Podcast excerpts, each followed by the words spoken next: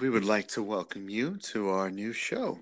This is the Texas Horror Number Station. My I am your host, Alistair Sharkwater. And with me is my host. Jamie Strode. Excellent, Jamie. Excellent. Good to have you on here.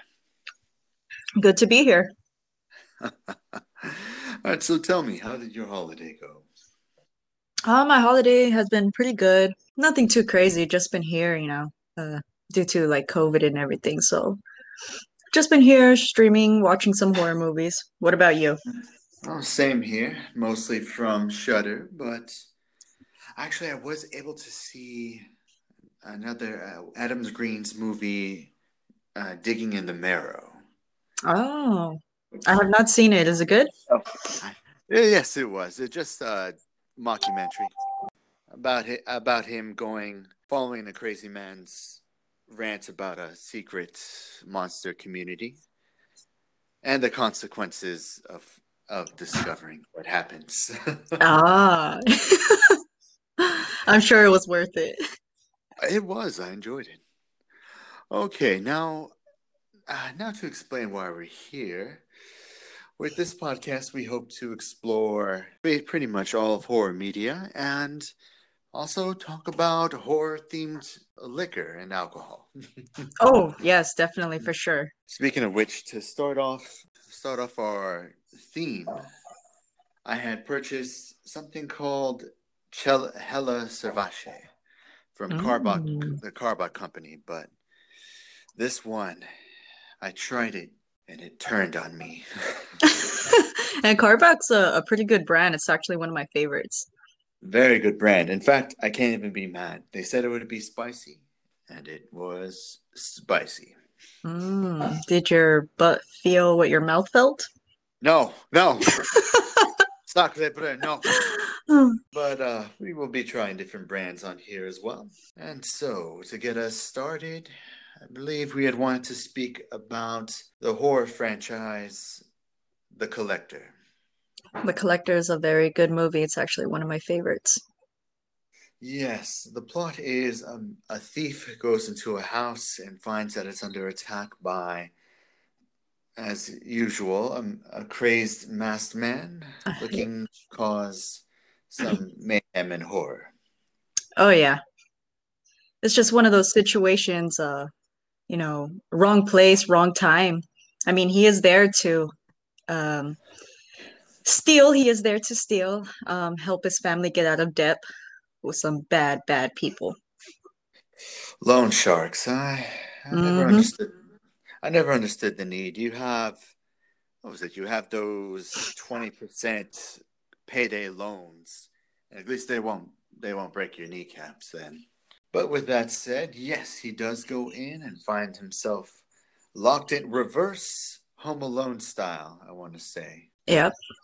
Or personalized Saw style. I am a huge fan of the horror of the Saw horror franchise. Yeah, same here. Uh, I recently uh, picked up the complete collection for April this uh this Christmas, and uh, that's what we've been watching lately. So far, we've gotten through part one, part two, and part three.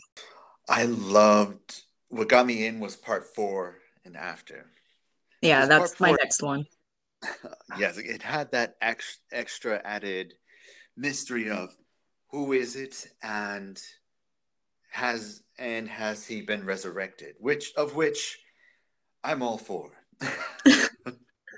Yeah, it's definitely a good series. And you know, I I believe The Collector was inspired by Saw and Seven. Ooh, seven! I didn't know that. Yes. Uh, I think actually too, um, the writers they they wanted this to be they wanted The Collector to be a prequel to Saw, but uh, the idea was declined actually. Mm-hmm. And so Interesting. yeah, so now we have The Collector. Yeah, not not associated with the Saw, but it was an ideal that that wanted to happen before in the past, but it didn't get it. Similar to how Fifty Shades was a fanfic of Twilight, just a wasted idea that went to use in another medium. Okay, with that said, our antagonist finds himself in the house And I believe the first thing he tries to do is go out through the windows, but there are little, there are razor blades. Yeah, they are way. razor blades. Oh, yes. Booby traps everywhere. Which is, hmm, in my home, I don't have booby traps, but I do have many a weapon stored and stashed. You have to. You always got to be prepared. oh, it's Texas. We we have to do what we need to do. Texas, baby. Indeed. Midway through the movie, he finds out he also has to rescue the little daughter of the family he's stealing from because she was able to stay hidden. Yeah, you know what? That's a very intense scene because, I mean, he already had went through so much shit. He finally finds a way out. I mean, and then the, to look back at that window and see that little girl looking at you for desperate help. I mean, it's just one of those situations like, what what do I do? What what is he gonna do? You know, you're terrified of the situation that you're already in, and then you see that little girl. I mean, I mean, he does have a family of his own, so I mean, yeah, he's gonna go back in there and save that little girl. I think I would too. Hmm I'm wondering what he had called. Did, did they have? Did he leave his cell phone in the car? Because I forget why he didn't call the police. Mm, there, I think there was, uh, he did set up something so that calls couldn't be made out. I'm not sure what that little device is called, but I believe there was one already set up inside the house. Oh, that CIA blocker. Yeah, to block out any type of signal. I ha- I went to a casino where it had one of those things set up because you couldn't get any type of service in there. That's some scary shit right there. Yeah, but I did gamble a lot more.